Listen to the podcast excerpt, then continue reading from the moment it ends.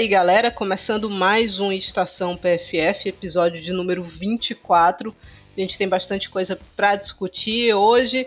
Temos, tivemos alguns jogos de liga, mas como teve Champions também pegando parte desse fim de semana, as coisas ficaram um pouquinho confusas, mas a gente tem um monte de atualização, de lesão, panorama também, quem briga para cair, quem pode se salvar, quem vai brigar por Champions. Então esse vai ser o nosso papo hoje, né, Amanda? Exato, Thaís. Bom dia, boa tarde, boa noite para você e também para quem está nos escutando aqui. Apesar de algumas ligas sem rodada, eu acho que a gente tem muita coisa para falar aqui. É, rumor de trans, transferência, briga pelo contra o rebaixamento. Tem liga aí que está realmente muito agitada essa briga. Equipe tentando ir para a UEFA Women's Champions League pela, primeira vez, então tem muita coisa para a gente conversar hoje. E a pressa foi tão grande que eu nem me apresentei, nem apresentei quem está falando comigo. Eu sou Thaís Viane, vou estar tá aqui com Amanda Viana, mas bora para nossa viagem que começa pela Inglaterra.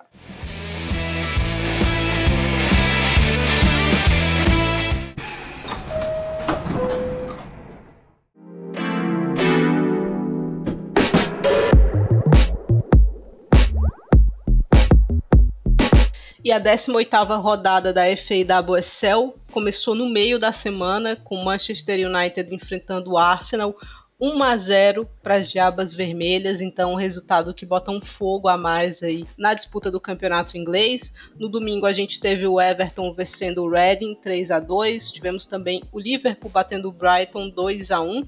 Tottenham e Aston Villa fizeram um emocionante 3 a 3 e o Manchester City goleou o West Ham 6 a 2 Acho que o destaque dessa rodada aqui é difícil fugir desse United e Arsenal, né, Amanda? Com certeza, Thaís. Esse, na minha visão, é o grande destaque, porque foi o grande clássico, né? O grande jogo da rodada.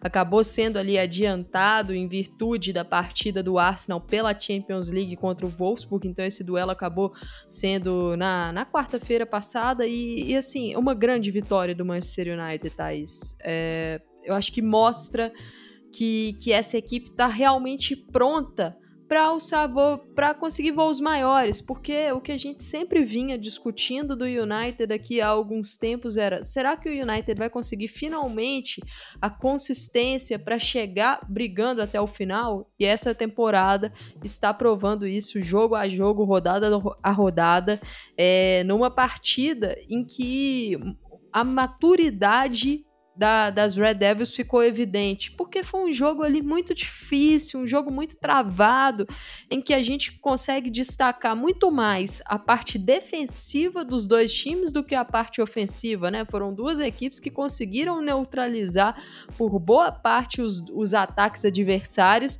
e, e o United conseguiu ficar vivo na partida e quando teve ali uma brechinha, uma chance, decidiu, né, Thais? Decidiu. Não foi a partida mais vistosa que a gente já presenciou nessa temporada. Um jogo bastante amarrado, na verdade. Como a Amanda falou, o United aproveitou talvez a principal oportunidade que surgiu durante toda a partida, né? Um vacilo do Arsenal no finzinho do primeiro tempo. E aí a Alessia Russo acabou marcando um belo gol, um importantíssimo gol, na verdade. É, só que esse jogo ficou marcado por outra coisa, né, Amanda? Lesão gravíssima da Leah Williamson, capitã da Inglaterra, era capitã do Arsenal aqui também, né? 11 minutos de jogo, foi apoiar o pé, caiu, mão no joelho, e ali a gente já tinha uma noção que era bem grave, né? Exato, a forma como ela cai, ela já cai pedindo o atendimento já num, num, leve desespero. Então, quando a gente olha a jogadora reagindo dessa forma, a gente já sabe que alguma coisa de grave aconteceu. E aí, quando mostra o replay e a gente percebe que foi um lance sem contato envolvendo o joelho dela, o que poderíamos torcer era para que não fosse nada grave, mas infelizmente, né, dias depois veio a notícia de que a Lia tinha rompido o ligamento parcial, é, o ligamento cruzado anterior do joelho. E aí todo mundo sabe, né? Uma das lesões mais graves do, do mundo da bola que a gente pode ter. Então ela tá fora do restante da temporada, tá fora da Copa do Mundo. E me arrisco a dizer que agora ela só volta mesmo no ano que vem, né? Quem sabe aí para os momentos finais da temporada 23-24 da WSL. E é uma perda gigantesca para o Arsenal, que já está com inúmeras perdas nessa temporada. É, há poucos dias antes havia perdido a sua capitã, Kim Little, para o resto da temporada, mas uma lesão mais leve, né? Uma lesão muscular, não tão grave quanto a da Lia, mas aí perde a vice-capitã e que é aí uma das jogadoras mais importantes do time, sendo que no final de 2022 já já havia perdido por lesão Viviane Miedema e Beth Mead. Então assim, é um ano terrível de lesões para o Arsenal. E, e, a equipe ainda, apesar disso, continua lutando em todas as frentes, né? Continua lutando aí na, na Champions, continua lutando na WSL, conquistou a Conte Cup, só foi eliminado da Copa da Inglaterra. Então é uma temporada de superação para o Arsenal, mas vai ser um desfalque muito pesado e que pesou, né, o clima também, porque animicamente é um baque muito grande. Eu acho que esse baque se refletiu também no próprio jogo. E a questão da Lia não, não fica só no Arsenal, né? Também fica na seleção da Inglaterra, porque ela é a cara dessa seleção. É a capitã da seleção inglesa, das Lioness, conquistou, levantou a, a taça da, da Eurocopa no, no último ano. E, e, agora vai ter um grande desafio aí, Sarina Wigman, para montar esse time, principalmente a sua defesa para a Copa do Mundo. Pode, inclusive, recuperar uma jogadora que recentemente reclamou aí, né, que, que queria closure, né, como diz em inglês, que queria saber se teria oportunidade de ser chamada de novo ainda ou não. É, queria botar tudo às claras com a Sarina Wigman. Steph Houghton, né, Amanda? Exato, Steph Houghton jogadora do Manchester City, jogadora histórica da seleção inglesa, que, que teve um ano de 2022 muito complicado, principalmente ali o primeiro semestre. Teve uma lesão no Aquiles que, que a perseguiu ao longo dos meses e acabou sendo cortada ali da convocação final da Euro. E lógico, né, um corte desse peso rolou um burburinho a mais na, naquela época. E, e agora, a Sarina já sabendo que não terá a Lia Williamson e existe a possibilidade né, de talvez Millie Bright não, não estar disponível também para o Mundial, porque a zagueira do Chelsea está com uma lesão no joelho. A Emma Reis falou que não deu um prazo de volta, mas falou que ela vai ficar muitas semanas fora, então a gente está aí meio que no escuro. É lógico que as especulações vão acontecer, Thaís. E quem veio aí é, na mídia para fazer um caso pela Steph Houghton, fazer ali é, uma promoção para sua zagueira foi o Gareth Taylor, né, treinador do Manchester City. E imagino eu que, que esse nome vai, vai rondar aí até a, a divulgação da convocação final das Lioness. Os tabloides irão ferver no lugar da Lé, a gente viu o Jonas Eideval botando a Gil, né? Que foi uma mudança que pegou a gente um pouquinho de surpresa, né? Saiu uma defensora, entra uma ponta barra atacante ali.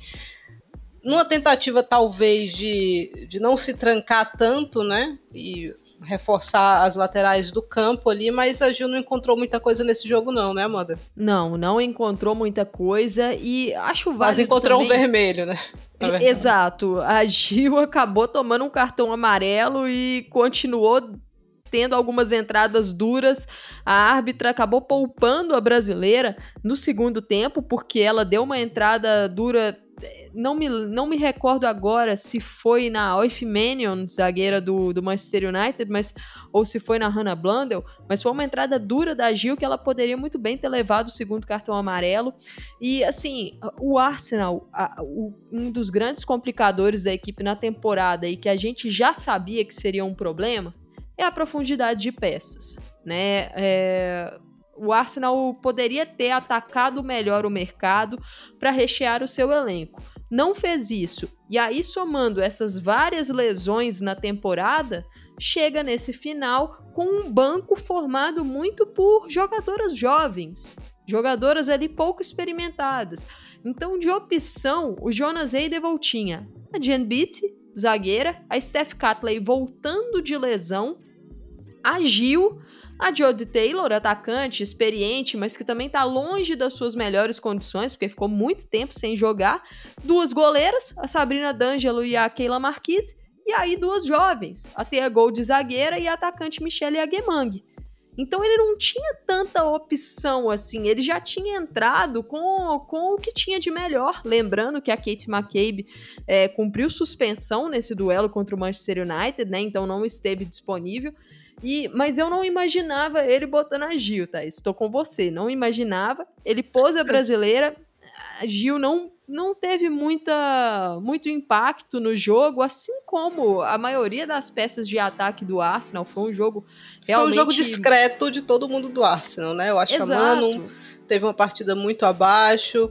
É, o Arsenal, obviamente, sentiu muito a lesão da, da Lia, né? Ficou completamente desconjuntado, mesmo depois que foi e voltou é, do vestiário. Acho que o que me surpreendeu na entrada da Gil foi que ela não vem tendo tantos minutos na temporada, né? Se brincar, essa foi a terceira, acho que no máximo quarta vez que ela jogou mais que 45 minutos, né? Que ela passou 60 minutos em campo. Então, uhum. por um lado, talvez seja um bom sinal, né? Que é uma jogadora que está conseguindo ganhar um pouquinho mais de ritmo, mas é fim da temporada agora, né? Não adianta tanto. É, e assim, acho que para Gil é aquilo que a gente vem repetindo aqui é, focar bastante nessa, nessa pós-temporada, focar bastante quando a temporada acabar, para recuperar fisicamente, tratar as suas lesões da forma como precisa tratar, para estar 100% quando o Arsenal for fazer a sua pré-temporada para 23, 24. Porque se ela não conseguir ficar ali saudável, vai, vai ser muito complicado, porque ela é muito jovem, ela, ela precisa de ver o campo, né? Ela precisa de ter sequência para evoluir. Então é focar nesse ponto. E o nosso querido United aí, encaminha a classificação para Champions? Olha, assim, é, pode, pode ser um, uma fala minha aqui arriscada, mas eu acho que com essa vitória o Manchester United encaminhou a classificação. E, e pode ser uma, uma fala arriscada mesmo, porque tá tudo muito embolado ali. Cê, são três vagas, e se a gente for analisar como, como está o G4, né? Nós temos o United em primeiro com 44 pontos e 18 jogos, o Manchester City em segundo com 41 pontos e 18 jogos, o Chelsea em terceiro com 40 pontos e 16 jogos e o Arsenal em quarto com 38 pontos e 17 jogos. Então, na pior das hipóteses, né?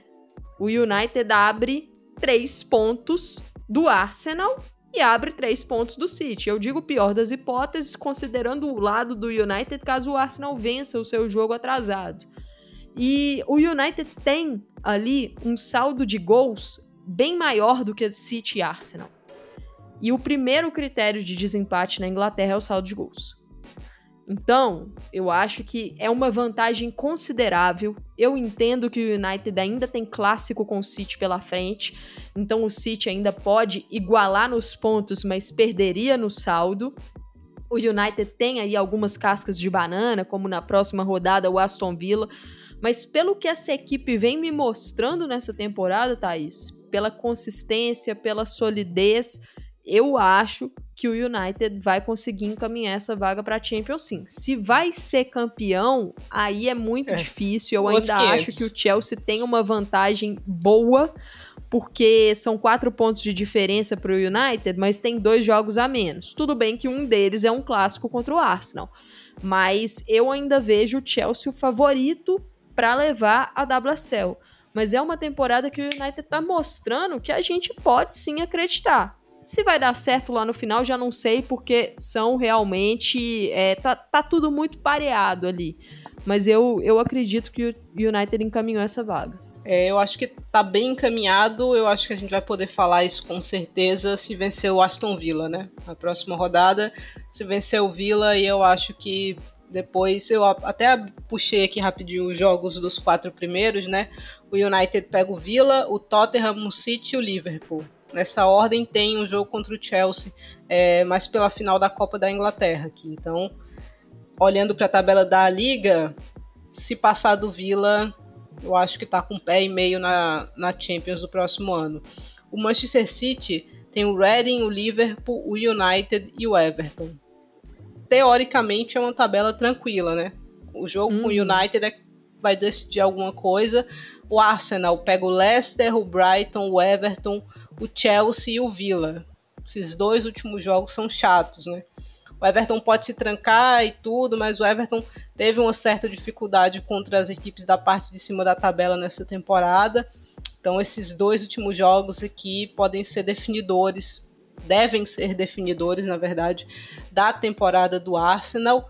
E o Chelsea pega o Liverpool, Everton, é, o Leicester, West Ham, Arsenal e o Reading. O Chelsea é a equipe que deve mais partidas, né? Então, é, eu acho que o Arsenal está numa situação chata e eu acho que o United, se passar do Villa, está na Champions. É, eu, eu acho que o Arsenal aí, o que o Arsenal precisa é vencer o seu confronto direto contra o Chelsea e olhando para a tabela, o Arsenal tem que torcer para o United vencer o Manchester City, na minha visão. Lógico que até lá a gente vai ter uma noção, talvez, do, dos jogos atrasados e tal, mas é, o, o, na minha visão, título aqui para o Arsenal ficou difícil. O Arsenal ele vai ter que contar com o tropeço dos seus adversários, né? Para olhar título, porque essa derrota para o Manchester United ela é muito pesada para o Arsenal, também olhando para a possibilidade de título. Então, eu acho que agora o Arsenal tem que focar nessa vaga da, da Champions. Eu acho que o objetivo das Gunners é isso. Mas, lógico, o Arsenal e o Chelsea ainda podem conquistar, a vaga da Champions pela própria Champions, né? Ainda Basta estão lá. ser campeão. Basta é, ser campeão. É uma missão difícil, mas existe. É um detalhe. Ruim mesmo é a tabela do Leicester, né? Que ainda pega o Arsenal e o Chelsea aqui nesses próximos jogos. É, mas dando sequência, Manchester City goleou o West Ham, né? 6 a 2 Dois gols de Chloe Kelly, Bunny Shaw marcou, Mary Fowler marcou também. Uma boa atuação, uma atuação importante em termos de gol, pra, porque o saldo pode ser uma questão aqui, né, Amanda? Exato, foi um City que, que começou arrasador essa partida e, e fez ali dois gols no intervalo de um minuto.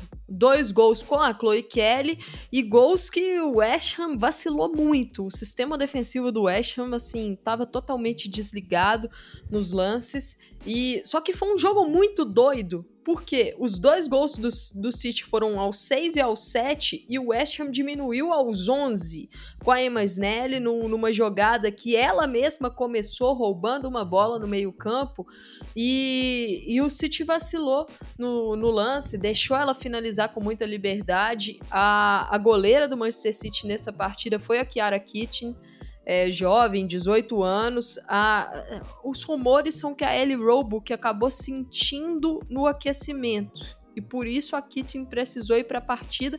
E eu até acho que ela fez um bom jogo. Ela fez umas ótimas defesas, deu uma salvada no City, porque é, o West Ham teve chance até de empatar a partida no começo, né? Foi um jogo que eu imaginei assim: o City fez dois gols relâmpagos, vai encaminhar já essa vitória, talvez uma goleada, mas não, sofreu sustos mas aí a Laura Cumbs de cabeça marcou um bonito gol e aí deu uma tranquilidade maior. Então o jogo ficou tranquilo para o City no, na metade da primeira etapa e eu acho que isso é que a equipe precisa. Não pode sofrer. Tá brigando ainda pela vaga da Champions, então não pode sofrer em partidas contra rivais que são inferiores, né?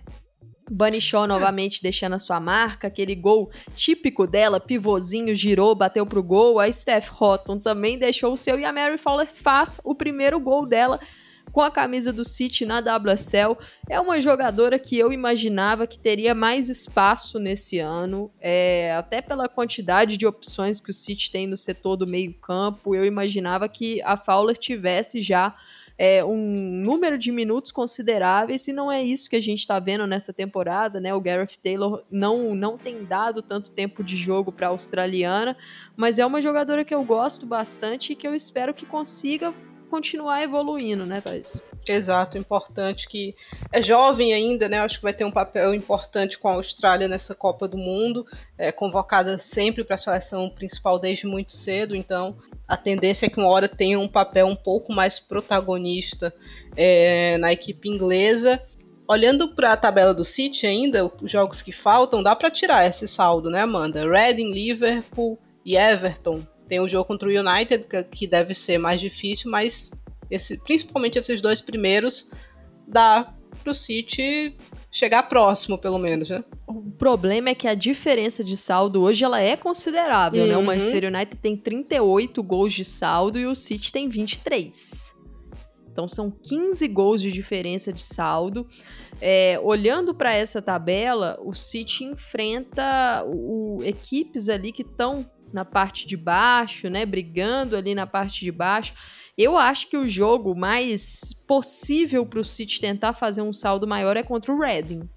Né, o Liverpool deu aí uma, uma melhorada no, no campeonato com as contratações que vieram.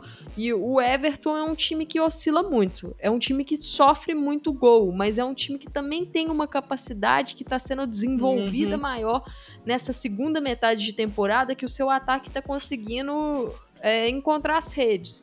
Então, eu acho que, que dá para tentar fazer muitos gols, mas são 15 gols acho muito difícil essa o City conseguir tirar. Mas nada é né? impossível, né? né? eu acho difícil também, mas é, eu falando não só do saldo para o United, mas para o Arsenal, né? Porque é, pro, pode, pro pode Arsenal, empatados em pontos, né? É, pro são Arsenal tá. Pro Arsenal são seis. Então aí, aí dá. Daí dá. E pensando que o Arsenal talvez tenha pouca gente, né, para sequência do campeonato, acho que tem que tem que parar de perder os gols que vem perdendo ao longo é, de toda a temporada. Assim, a, a, certeza que eu tenho é a WSL vai ser decidida na última rodada, tá? Isso. Também acho muito não, provável. Não necessariamente o título, né? Porque eu acho que os jogos é, a menos que o Chelsea tem podem fazer diferença, mas eu acho que a, a WSL como um todo, rebaixamento uhum. E vagas de, de Champions vai, vai ser decidido na última rodada. Tivemos ainda as duas notícias de lesão, né? No City, McIver e Alexandre fora da temporada. Exato, duas, duas jogadoras aí que, que acabaram lesionando de lesões musculares, né? A Sandy McIver, ela acabou é, machucando, se não me engano, foi na seleção inglesa, porque ela estava convocada ali para finalíssima e foi desconvocada. E a Laia Alexandre machucou no último duelo contra o Arsenal, né? Ela sai no segundo tempo e a estimativa é que a espanhola vai ficar parada em torno de 7, 8 semanas. A, a Laia Alexandre é uma das 15 jogadoras, né? Uhum. Que assinou aquela carta e que tá fora da seleção espanhola nesse embrólio todo. Confederação com Jorge Vilda. Mas é um embrólio que, é, que pode ser que tenha algum desfecho antes da convocação final. Então, caso ela esteja disponível, caso role isso, essa lesão joga contra ela também, né, Thais? Joga porque a data de recuperação cairia ali muito justinho quando a gente imagina que a, a lista ou as últimas convocatórias vão sair, mas a WSL tá pegando fogo também na parte de baixo, né, Amanda? Temos aqui três pontos só separando o décimo segundo e o nono. Essa, essa briga contra o rebaixamento tá uma loucura, na minha visão são quatro times que realmente brigam aí do Tottenham para baixo. O Tottenham hoje é o nono com 13 pontos, o Brighton o décimo com 12 pontos, mais um jogo a menos. O Reading é o décimo primeiro com 11 e 18 jogos, né? Com, já jogou todas as suas partidas. E o Leicester é o último, décimo segundo, com 10 pontos e um jogo a menos. A questão é que os jogos a menos que Brighton e Leicester têm eles são mais complicados. eles são contra Chelsea e Arsenal. Então, a diferença está muito pouca. A gente vai ter aí alguns confrontos diretos entre essas equipes, né? O, o Brighton, por exemplo, e o Leicester se enfrentam na última rodada. E Thaís, na minha visão, aí que a gente vai decidir quem vai cair. Eu acho que vai ficar entre Brighton, Brighton e Leicester, apesar de Tottenham e, e, e, a equipe do Brighton se enfrentarem ainda. O Reading também tem confrontos diretos. Então, assim, pode dar qualquer coisa, mas na minha visão vai ser decidida na última rodada entre Brighton e, e Leicester. Por isso que eu acho que o Leicester tem chance. O Leicester tá em último tal, mas não tem que desanimar, não. Acho que ainda tem chance de se livrar. Então, eu, eu tenho uma dúvida aí, porque a tabela do Reading é muito chata. pega o City, pega o Villa, pega o Tottenham num confronto direto e termina a temporada contra o Chelsea. Então são quatro jogos assim que talvez o Reading não tenha perspectiva em nenhum, né? Talvez só o Tottenham, talvez. Mas aí o Leicester pega o Liverpool, pega o Arsenal, o Chelsea, jogos difíceis, pega o West também, mas pega o Brighton, que é um concorrente direto. O Brighton pega o Tottenham, que está diretamente na briga, pega o Leicester, que está diretamente na briga, e aí pega o West Ham, Arsenal e Everton, que são equipes mais chatinhas ali, né? Pelo menos pro, pro nível do Brighton. Então, eu acho que pro Reading aqui, de repente, talvez pese, né? É, o jogo contra o Tottenham vai ser o grande é. diferencial, né? ou vence aqui, ou então acho que não pontua mais. É, é, é, aquilo, vai, vai ser decidido no detalhe. É, o Brighton, por exemplo, é, eu até acho que deu uma, uma certa evoluída com a chegada da Michelle Phillips, ela que, que chegou recentemente, o primeiro jogo dela foi comandando a equipe contra o Manchester United na partida pela Copa da Inglaterra. Só que falta consistência, né? E, por exemplo, faltou essa consistência no, no jogo dessa última rodada, em que o Brighton abriu o placar sobre o Liverpool e acabou tomando a virada. E consistência é uma palavra que eu acho que define todas essas equipes ali da, da parte de baixo, porque às vezes até tem alguns lampejos dentro de jogos, mas não conseguem sustentar até o final. E, e foi uma rodada que mostrou isso, né? O Brighton saiu na frente do Liverpool, tomou a virada. O Reading abriu é, vantagem sobre o Everton. O Reading abriu 2 a 0 e levou a virada. O Everton ganhou de 3 a 2 O Tottenham conseguiu ali se recuperar dentro do jogo, porque saiu perdendo por 2 a 0 pro, pro Aston Villa, também virou para 3 a 2 e levou o um empate no final. Então, consistência tem pesado para essas equipes e aí acho que, que vai, ser, vai ser briga até o final, Thais. Briga até o fim. Falando rapidinho aqui da segunda divisão, só uma notinha: o Bristol City foi campeão, né? E garantiu acesso. O próximo ano vai estar na primeira ona venceu o Charlton 4 a 0 no último fim de semana e conquistou o título. O Birmingham City terminou na segunda colocação. Ainda falta uma rodada, mas a diferença de pontos não permite mais que o Bristol City perca a, a, o título e o acesso. Então teremos uma cartinha nova aí na próxima temporada na primeira divisão. Olhando para a classificação geral das equipes, o United é o líder do campeonato inglês com 44 pontos. É, na segunda colocação vem o Manchester City com 41. Na terceira posição, o Chelsea com 40. Na quarta, o Arsenal com 38. Mas lembrando que o Chelsea tem dois jogos a menos que Manchester United e Manchester City. E o Arsenal tem um jogo a menos do que a dupla de Manchester.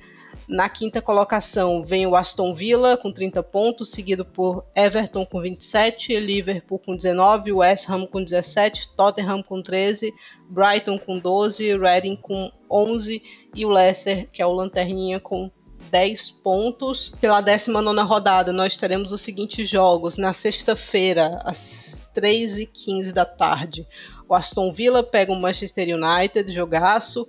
No sábado às 8h30 o Leicester encara o Liverpool. No sábado, 1h15 da tarde, o Tottenham pega o Brighton. E no domingo às 10 horas o Manchester City pega o Reading. Tem algum destaque aqui, Amanda? Ah, com certeza esse jogo entre Aston Villa e Manchester United, né? O Villa que faz uma temporada muito boa, grande trabalho da Carla Ward, Rachel Daly marcando gol em todo jogo e é aquilo que a gente falou, né? Manchester United ali pode ser uma casca de banana, mas a equipe vem de forma consistente. O destaque é esse. Exato. No meio da próxima semana ainda, o Chelsea começa a pagar os jogos que está devendo e pega o Liverpool na quarta-feira, dia 3 de maio, às 3h15 da tarde. É isso. Falamos bem de Inglaterra, vamos para a Alemanha.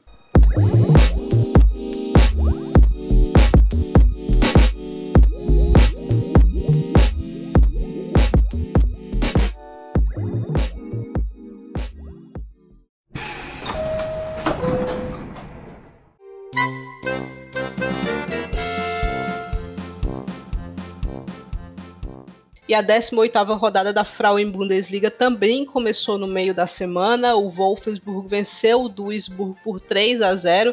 O Wolfsburg jogou essa partida com equipe bastante alternativa. Na sexta-feira, o Hoffenheim venceu o Leverkusen 1 a 0. No sábado, o Bayern de Munique atropelou o Freiburg 8 a 2. No domingo, o Essen venceu o Turbine Potsdam. Também no domingo, o Eintracht Frankfurt derrotou o Colônia 2 a 0 e o Werder Bremen e Meppen ficaram no 0 a 0 empatezinho entre as duas equipes. Acho que o principal destaque dessa rodada no campeonato alemão foi o público, né, Amanda? Para Colônia e a Eintracht Frankfurt, 38.365 presentes. Uma bela festa, o Colônia que briga aí contra o rebaixamento, né? Tá na parte de baixo da tabela. Levemente tranquilo, mas também não tão tranquilo assim. Mas uma, uma marca importante, né, para o futebol alemão. Com certeza, uma marca importantíssima. E assim, apesar da derrota do Colônia, torcida fez uma festa muito bonita ali com as jogadoras. É, eu acho que é, tem, tem sido muito legal ver esses públicos grandes na, na Frauen Bundesliga nessa temporada. A gente já viu diversos times que acabam brigando na parte de baixo da tabela, mas tem ali os seus torcedores comparecendo, fazendo a festa. A gente chegou a ver também a torcida do Werder Bremen, por exemplo, em uma oportunidade, né, que a equipe jogou em seu estádio principal. Então, é muito legal isso. É, acho que o Colônia tá, tá ali lutando na briga, mas tem, tem time que tá numa sequência pior, né, Thaís? Então, acho que o, o Colônia talvez não caia porque vai ter ali uma equipe menos pior do que ele para cair, mas com certeza esse apoio dá aquele combustível para essa reta final. É com certeza. Quem marcou os gols aqui foi a Bárbara Dunst e a Lara Prasnikar é, o Frankfurt que anunciou também nessa semana a renovação da Sarah Dorsum, né? Continua na equipe até 2025, não é isso, Amanda? Exato, a zagueira Sarah Dorsum continua. É uma peça que Ultimamente, o nível dela, se a gente comparar com o auge, caiu um pouco, mas é uma jogadora muito importante para o elenco, até pelo fato do Frankfurt ter muitas jogadoras jovens no seu sistema defensivo. Então, é uma renovação importante de uma, de uma jogadora que, que tem feito ali a diferença com a sua experiência para a franquia. Exato, e falando do Colônia, né, a tabela do Colônia, eu acho que é, torna possível a permanência na primeira divisão, né? Tem o Wolfsburg, é verdade, ainda, e tem o Freiburg, que devem ser dois duelos mais complicados, mas ainda pega o Meppen e pega o Essen. Então, acho que tem chance sim, de, de garantir a permanência na primeira divisão. A sequência do Turbine, né, que não sabia o que era perder a três jogos, acabou, porque foi derrotado aí, né, vinha de um empate duas derrotas, mas acabou perdendo para o Essen, é, golzinho no segundo tempo da Ramona Maier. O Bayern de Munique goleou de maneira assustadora, né? Não é todo dia que a gente vê um 8 a 2. A Hal marcou duas vezes, a Saki Kumagai marcou, a Caro Simon marcou, a Loma marcou dois, a Lea Schur marcou, a Clara Bull marcou, quase todo mundo marcou. Acho que essa, essa, o retorno da Simon em uma boa fase, tendo uma contribuição importante, talvez seja a principal notícia aqui, né? Com certeza, porque foi uma peça que acabou lesionando talvez no pior momento pro, pro Bayern de Munique, porque foi o momento é, de diversas decisões em sequência para as bávaras. Então, tá de volta, aumenta aí um pouco essa profundidade defensiva, né? Tê-la de volta, ter Tainara de volta, acho que é um alívio para o Alexander Strauss e voltou num bom nível. Porque agora o objetivo do Bayern é focar tudo que tem nessa reta final de Frauen Bundesliga para confirmar o título, então, porque conseguiu a vantagem sobre o Wolfsburg. Então tem aí uma líder de volta na sua defesa. Quem voltou também foi a Tainara, né? Entrou no lugar da Saki Kumagai. Essa é uma excelente notícia para a seleção brasileira, né, Amanda? Nossa, gigante. Uma notícia gigante porque o ano, né, a temporada inteira da Tainara, se juntarmos clube e seleção, ela tem sido uma zagueira, uma das zagueiras mais consistentes do mundo. a, a, dupla dela com a Glódis Vigorzotti é uma das melhores duplas do mundo nessa temporada. E o Bayern sentiu muita falta da Tainara nos jogos decisivos, né? Que a Saki Kumagai acabou oscilando bastante. E olhando para a seleção brasileira, ainda que a gente tenha a Rafaela em ótima fase, a Kathleen crescendo bastante na seleção de fevereiro para cá, é, a Lauren surgindo aí como um novo expoente, você ter uma Tainara disponível só, só a Pia só tem a sorrir, a torcida também, porque é uma jogadora que toda vez que entrou pela seleção brasileira foi muito sólida. Exatamente. Falando rapidinho desse Hoffenheim Leverkusen, sensação talvez que o Leverkusen tenha perdido um pouquinho de gás. Não era um jogo fácil, tranquilo, né? Assim, contra o Leverkusen, mas venceu só com um golzinho de pênalti já no fim da partida. A Jana Feldkamp acabou batendo e convertendo. É, então, talvez perder um pouquinho de gás no pior momento da temporada para o Hoffenheim, que ainda sonha com a vaga na Champions, na fase prévia da Champions, né? Porque na próxima rodada tem um duelo interessantíssimo. Na próxima rodada não, porque esse é um jogo atrasado. A Frauen Bundesliga vai ter uma pausa de uma semana, mas esse jogo vai ser mantido para que possam recuperar o, o calendário, né? Então o Hoffenheim vai enfrentar o Eintracht Frankfurt, uma partida que é extremamente aguardada, né, Amanda? Exato. É o jogo que muito provavelmente vai acabar decidindo quem vai para Champions. Por quê? essas equipes estão separadas por três pontos. O Frankfurt tem três pontos a mais que o Hoffenheim, mas elas têm o mesmo saldo de gols, que hoje está em 21. Então, uma vitória do Hoffenheim sobre o Frankfurt significa que o Hoffenheim vai passar o seu rival, porque vai igualar em número de pontos e passa no saldo de gols. E aí passa a depender só de, só de si. Tudo bem que essas equipes ainda têm é, duelos importantíssimos pela frente na rodada 20, porque o Hoffenheim pega na rodada 20 o Bayern e o Frankfurt pega na rodada 20 o Wolfsburg. Então, pode ser aí um outro jogo, quem sabe, para recuperar.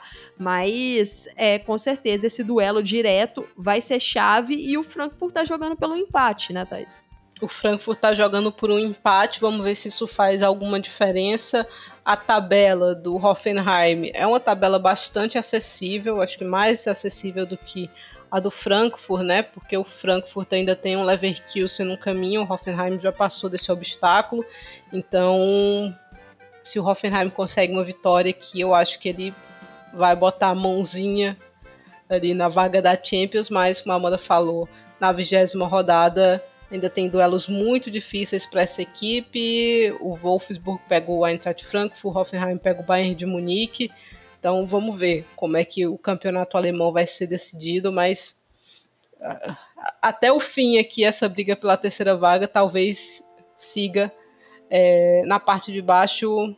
Acho que o Potsdam daqui a pouquinho a gente vai poder cravar esse rebaixamento.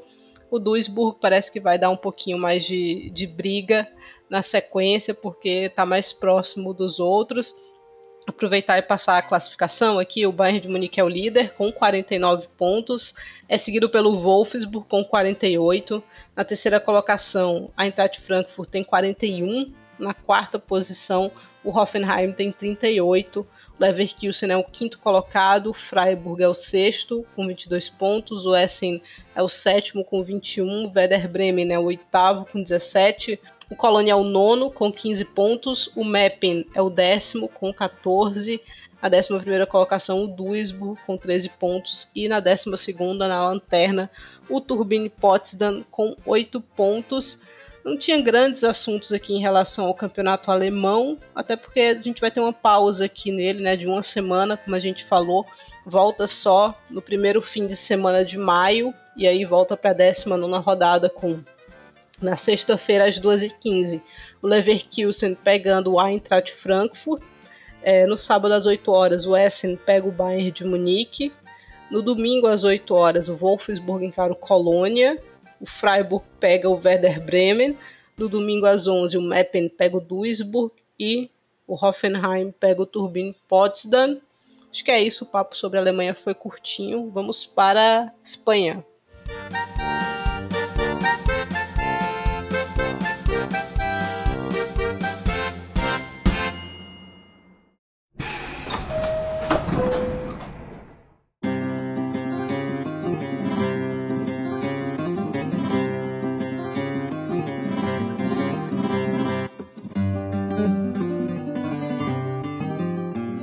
E pela 26 rodada do Campeonato Espanhol, o Atlético Bilbao venceu a Llama 1 a 0. A Real Sociedad goleou o Valência 4 a 0. O Real Betis ganhou do Granadilha Tenerife 2 a 0. O Alavés venceu o Levante Las Planas 1 a 0. O Atlético de Madrid venceu o Levante 2 a 1. O Madrid CFF venceu o Sporting Elva, também 2 a 1, e o Real Madrid venceu o Villarreal 2 a 1. A briga contra o rebaixamento segue pegando fogo. O Alavés derrotou o Levante Las Planas e agora apenas dois pontos separam o 16º colocado, que é o Lanterna, do 12º. Todo mundo com 26 jogos disputados. O Betis e o Atlético Bilbao venceram e agora conseguem se distanciar um pouquinho. O Betis chegou a 23, o Atlético Bilbao chegou a 28. Então essas duas equipes dificilmente vão ser rebaixadas nessa temporada. Mas né, nesse, nesse restante aqui, né, Amanda? No 16 ao 12 esses dois pontinhos de diferença prometem uma briga boa até o fim da temporada, né? Com certeza, com certeza. Assim, a, a, Liga F, pelo, pelo que a gente vem falando aqui no Estação, se a disputa pelo título deu aquela, aquela minguada, o Barcelona abriu aquele número de pontos, tal, a disputa contra o rebaixamento tá todo vapor e tá muito emocionante, porque são equipes, Thais, que, que elas tropeçam com uma certa frequência, mas às vezes conseguem ali uma zebrinha. Então vai, vai, vai ficar para ser definida até a última rodada, na minha visão também, é, essa disputa. Se a gente falou isso da, da WSL, eu acho que na Liga F vai ser a mesma coisa. E, sinceramente, eu não consigo aqui apostar em nada, Thaís. Para mim, isso aqui pode dar qualquer coisa, viu? Pode dar qualquer coisa. É, eu assisti, a gente assistiu, na verdade, na arquibancada esse Alavés Levante Las Planas, uma torcida animadíssima do Alavés que conquistou um resultado importante ao Lanterna. É uma temporada bastante difícil para o Alavés, passou boa parte dela é, na, na, parte de baixo aqui, né, assombrado pelo rebaixamento, mas aí no, no fim do primeiro tempo conseguiu um gol importante. Mais importante do que isso foi que conseguiu sustentar o resultado na segunda etapa, porque o Alavés fez uma força aqui para tomar um empate, não conseguiu até porque a Alice Chamorro saiu duas vezes cara a cara com a goleira Doris Batit e não conseguiu marcar o gol da tranquilidade, isso já depois dos 40 minutos do segundo tempo. Então foi um sofrimento até o fim, mas jogo interessante. Vamos ver, o Levante Las Planas foi uma equipe que subiu e que conseguiu ficar fora dessa parte mais perigosa é, do, do, da tabela por boa parte do campeonato, mas agora já vai começar a ter pesadelos com esse Z2 aí. Olhando um pouquinho mais para cima aqui, a gente teve o Atlético de Madrid batendo o Levante, a distância caiu, né, para 7 pontos. O Levante ainda pega o Real Madrid, mas ainda assim é muito difícil a gente imaginar o Atlético de Madrid beliscando essa terceira colocação, né, mano? A diferença para mim ainda é muito grande. Foi uma grande vitória do Atlético de Madrid porque é um confronto direto em que a equipe conseguiu, por exemplo, não levar gol da dupla Alba Redondo e Mayra Ramírez, né? Isso para mim já, já é um grande feito, conseguiu vencer esse confronto direto, mas são sete pontos, Thaís, e por mais que o Levante tenha esse confronto duro contra, contra o Real, eu não vejo o Levante perdendo mais quatro pontos aí nessa reta final sinceramente. Então acho que essa, essa recuperação do Atlético de Madrid no campeonato demorou. Demorou, a tabela do Atlético é até bastante acessível, né? A tabela do Levante é um pouquinho mais chata, mas eu acho que não vai ser o suficiente pro, pro Levante perder essa terceira colocação e essa vaguinha na próxima edição da Champions. O Levante ainda pega o Granadilha Tenerife fora de casa, jogo bastante chato. Pega o Valência em casa é, derby da região, né, o derby de Valência, visita o Real Madrid e depois fecha contra o Betis. Eu acho que, que contra o Valência ou contra o Betis, o Levante deve garantir aí essa sua terceira colocação. Você ressaltou o nome de uma jogadora aqui, né, Amanda, no nosso roteiro? Sim, eu coloquei aí, Thaís, o nome de Caroline Weir. Thaís, Fala com sinceridade, Chaz. Não é possível que no seu coração não tem nenhum espaço aí reservado para Caroline Weir. Salvou seu time novamente, Thais. Uh, se ela tivesse feito aquele golzinho contra o PSG, eu poderia pensar, Amanda. Mas como ela não fez. A sua régua para Caroline Weir é, é a régua melhor do mundo, Thaís. não, não é. Ela saiu cara a cara com essa burradia, ela estou na mão dela. Mas ok, eu, eu não sou uma pessoa injusta, Amanda. Ao contrário do que pensam de mim, é uma excelente temporada da Wii. Acho que ela não só está ajudando o Real a chegar num outro patamar, mas ela também, como jogadora, está se colocando num patamar um pouco diferente, né? Com mais liberdade de atuação, um pouco mais protagonista do que era com o City, eu acho. É, e acho que os números não negam isso, né? O Real Madrid, por exemplo, chegou com esses dois gols marcados contra o Villarreal a 101 gols na temporada, né? Então rompeu a barreira dos 100, sofreu só 31. Na temporada passada, o Real marcou só 64 gols e sofreu 52. Então, e Thaís, os números dela também não negam, né? uhum. né? Porque ela tem 24 gols na, na, temporada e 14 assistências. Então, ela soma 20, 38, né? No caso, participações, participações diretas. diretas em gols. É um número muito alto e, e, eu acho que é o casamento perfeito, se a gente for imaginar, até pelo que você falou de, de ser uma jogadora que hoje no Real ela tem um protagonismo maior do que tinha no City. É, ela era uma, uma atleta muito importante para o Manchester City, sempre aparecia, mas, mas ali ela dividia muito também, né? E tinham outras peças, por exemplo, como a Lauren Hemp, que, que sempre estava salvando o City. Então, no Real, agora ela passa a ser essa peça com protagonismo maior e se a gente for analisar a trajetória do Real Madrid como um clube, precisava dar esse salto de na janela de transferências para conseguir também formar um plantel atrativo para outras transferências, né? Eu acho que o mercado do, da última pré-temporada, buscando ali a Caroline Weir, aí que passa também por conseguir a contratação da Linda Caicedo,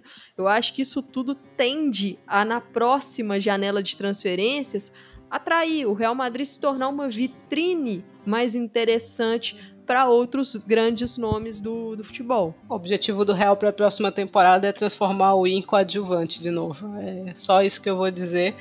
Mas é, acho que a temporada dela é muito boa, mas o fato da Escócia não ir para a Copa do Mundo, eu acho que tira qualquer possibilidade de premiação individual, né? Ah, sim.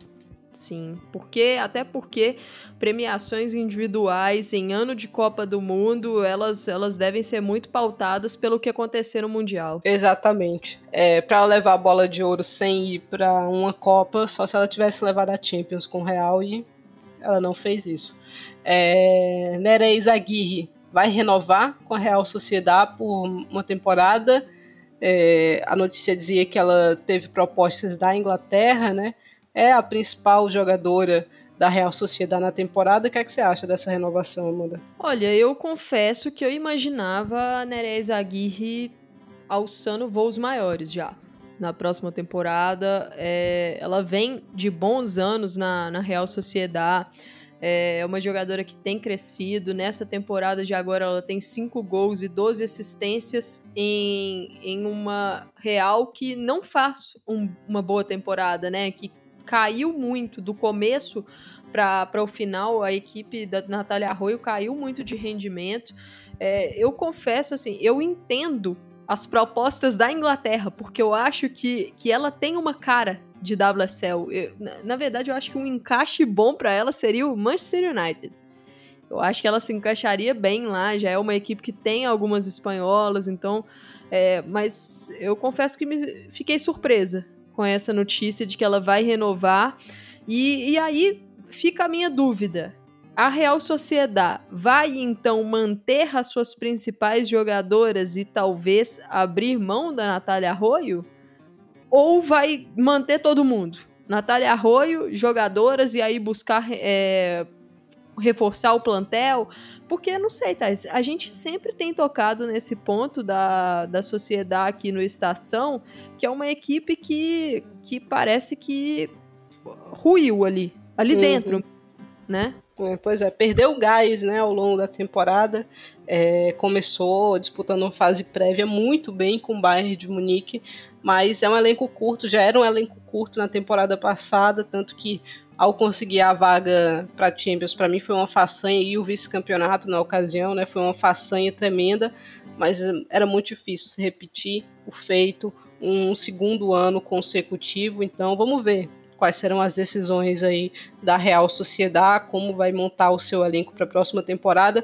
Eu gostaria de dizer que eu estou extremamente disposta a mandar um reforço de ataque para a Real Sociedade, viu? A artilheira histórica deles, eu acho que está na hora de repatriar. É só isso que eu vou dizer. É... Detalhes da segunda e da terceira divisão aqui. Na segunda divisão, o Barcelona B deve ser campeão está muito bem encaminhado, né? Tem 55 pontos em 27 partidas disputadas. O Eibar, que é o segundo colocado, tem 48. Então o, o, o Barça B aí pode ser campeão nesse final de semana. É, e aí a gente estava até no impasse aqui para entender como ia funcionar essa segunda divisão, que está tendo um formato novo pela primeira vez nesse ano. Mas tudo que a gente leu aqui leva a crer que o Eibar vai ser a equipe que vai subir de maneira direta. E aí a gente vai ter Deportivo La Coruña, Osasuna, Leida e Granada brigando pela outra vaga na primeira divisão, fazendo os playoffs aqui. Então a gente vai aguardar uma confirmação, mas tem tudo para ser isso. Na terceira, a coisa também está quente. A terceira divisão da Espanha são dois grupos com 16 equipes em cada grupo, grupo norte e grupo sul. No grupo norte, o Centro Esportivo Europa lidera com 59 pontos, é seguido pelo Atlético de Madrid B com 57 pontos e o Real Madrid B tem 56, só que tem um confronto direto ainda entre Atlético de Madrid e Real Madrid e o Atlético de Madrid ainda enfrenta o Centro Esportivo Europa também então o Real de repente pode se colocar numa posição interessante para beliscar talvez a vaga direta, né, que fica os campeões de cada grupo tem uma vaga de acesso direto e depois o segundo colocado de cada grupo disputam um mata-mata para saber quem fica com essa terceira vaga na segunda divisão no próximo ano. Então o Real chega com boas oportunidades, com boas chances aí. No grupo Sul, o Madrid CFF-B lidera com 60 pontos, é seguido pelo Levante B com 59 e o Atlético Baleares também com 59. As vagas, as duas vagas, a de acesso direto e a de playoffs, é, vão ficar entre essas três equipes, só que a gente não sabe a ordem ainda, por isso que não dá para cravar. Olhando para a classificação geral da Liga F, o Barcelona tem 75 pontos. O Barça não jogou nessa rodada porque disputou a Champions. O Real Madrid tem 65 pontos na segunda colocação, o Levante tem 59 pontos, o Atlético de Madrid na quarta colocação tem 52, é seguido por Madrid CFF com 47, Granadilha Tenerife tem 36, Sevilha tem 35, o Real Sociedade tem 35, o Valência tem 33 pontos, o Atlético Bilbao tem 28, o Real Betis tem 23, o Sporting Elva tem 20, o Levante Las Planas tem 20, o Villarreal tem 20 pontos, o Alhama tem 18 e o Alavés tem 18 pontos também. O Barcelona, se vencer no fim de semana, o Sporting Huelva em casa será campeão, conquistará mais um campeonato espanhol. Então, muito provável que levante essa taça no domingo às 11 horas na 27ª rodada. Para o Barcelona vai ser o jogo da 27ª rodada, mas vai ser a 26ª que a equipe vai disputar, como eu falei, não jogou nessa semana. Essa 27 rodada começa com Alhama e Sevilha, sexta-feira às 3 horas. No sábado, 7 horas da manhã, tem Granadilha e Levante. Às 9 tem Valência e Alavés. Às 11 tem Levante Las Planas e Atlético e Bilbao. Outro jogo interessante para a gente ficar de olho. No domingo, às 7 horas da manhã, o Real Betis recebe o Atlético de Madrid. A Real Sociedade visita o Villarreal. Às 11 o Barcelona recebe o Sporting Elva e no domingo, uma hora, o Real Madrid recebe o Madrid CFF Derby da capital também. Algum destaque dessa rodada, Amanda? Olha, Thaís, eu vou eu vou ficar com esse Valência e Alavés, viu? Bom jogo, né? Bom jogo. Quem vai, sabe vai pegar o, fogo. Quem sabe o Alavés renasceu de novo com a vitória, né? E vai querer beliscar um pontinho aqui do Valência. Mas é isso. Falamos o que tinha que ser falado aqui da Espanha. Vamos para a França.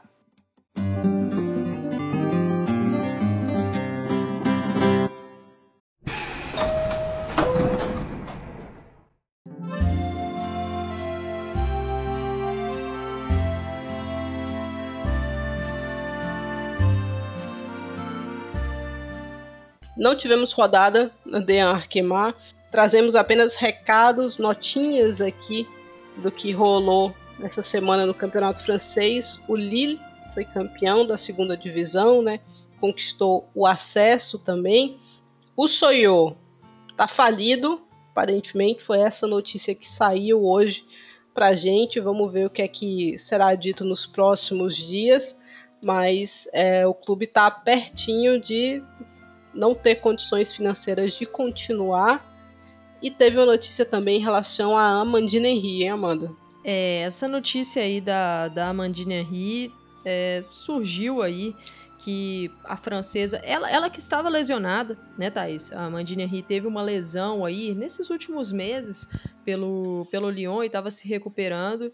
E aí surgiu a notícia hoje pela Marion Save, uma Saiveno, não sei como é que fala o sobrenome dela, uma repórter francesa, de que ela não quer jogar mais pelo Lyon nesse restante da temporada, com medo de se machucar novamente e comprometer o seu contrato com o Angel City, lá da NWSL, lá dos Estados Unidos. Por quê? Rolou também um rumor, e a gente destacou aqui nos episódios passados do Estação, de que a Amandine Henry iria, ao fim da temporada é, francesa, lá para o Angel City, para a NWSL, ela que tem o seu contrato terminando, né, agora com o Lyon, e iria jogar novamente lá na NWSL, ela que passou pelo Portland Thorns há alguns anos. Só que o que, que acontece também? A gente tem que trazer também o lado da NWSL a janela de transferências da NWSL e de trades, ela fecha na, na próxima quinta-feira, dia 27. A gente está gravando esse episódio no dia 25, terça-feira. Então a janela da NWSL fecha no próximo dia 27. Caso a Amandine Henry consiga uma liberação do Lyon até lá, ela pode se juntar imediatamente ao Angel City. Mas se ela não conseguir essa liberação, a janela só abre no dia 28 de junho. E dia 28 de junho já está nas vésperas da Copa do Mundo. Então as atletas que irão para a Copa, elas já estarão se preparando junto das suas seleções. E o sonho da Henri, Thais, é estar na Copa. Só que aí, Thais, ela vai ficar sem jogar? Nesse período? Boa pergunta. Eu entendo perfeitamente que o Leon tá irritado com a situação, né? Tem o menor cabimento até porque não é um setor que o Lyon tem uma profundidade tremenda, o meio de campo. Não é uma situação também que o Lyon já é campeão de tudo que tinha para ganhar e está só cumprindo tabela. Então, essa situação da Henry é geladeira, né? É banco até o fim da temporada, Amanda. Eu faria isso, não sei você. Né, não, assim, o Lyon já falou, o Lyon não vai liberá-la antes.